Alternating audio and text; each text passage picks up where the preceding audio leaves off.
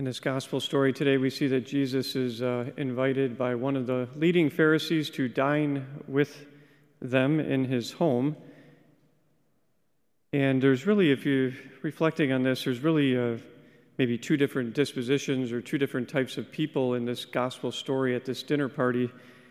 You have the Pharisees who are observing Jesus carefully, they're looking at him carefully, and not so much to learn or not so much to you know, get to know his, uh, get to know him better or whatnot. Uh, scholars and, and many people reflecting on this passage uh, and the saints have talked about how they're probably observing him carefully because they're very critical of how he's, you know, what he's teaching, how he's living, this, that, and the other. They got an eye on him, carefully watching him because they want to uh, entrap him. They want to see him make a mistake, supposedly.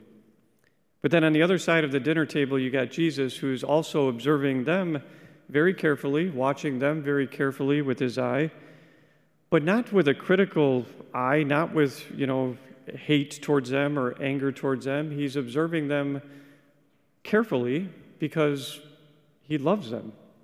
He loves them deeply. And I think it's a beautiful example of, uh, you know, our fallen human nature, we're very easy, we're very easily, we criticize people, we're very uh, maybe short with people, we watch people carefully to point out their faults, we might even gossip about them. Might be, you know, just our situation right now, we're very critical of leaders, bishops, priests, critical of maybe uh, presidents or um, candidates for the presidency, where we can be, have this very critical eye and just watching people carefully every move they make. And we have to do that too. That's our, our calling to be good citizens. We have to keep an eye on things, and if things are people are doing things that are wrong, we have to voice our opinion.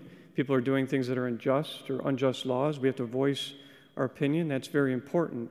But I'd just like to highlight, I think the important thing in this gospel passage is this whole disposition of the Lord, who's always, he's perfect, of course, God is perfect, how he observes people carefully out of love, you know? Out of love. He's always watching people carefully because he loves them deeply and he wants to help them. He throws a question out to them today for them to think about. He heals the man who's sitting right in his midst who needs healing.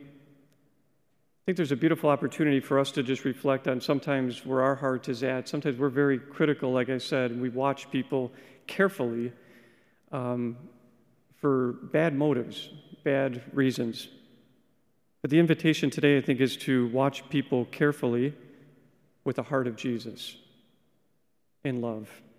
As St. Paul said in the first reading, he said, This is my prayer that your love may increase more and more in knowledge and every kind of perception, that we see better with an eye and a heart of love towards people in our midst. Let's ask the Lord today as we receive the Eucharist, receive love Himself, as we celebrate the votive Mass to the Sacred Heart of Jesus. Let us pray for that grace that our hearts become more like the heart of Christ. That's what, it's really, that's what it really means to be consistent with what we receive. We receive Jesus in love in the Eucharist. May we too watch carefully those other people in our life, but watch them carefully with a heart of love.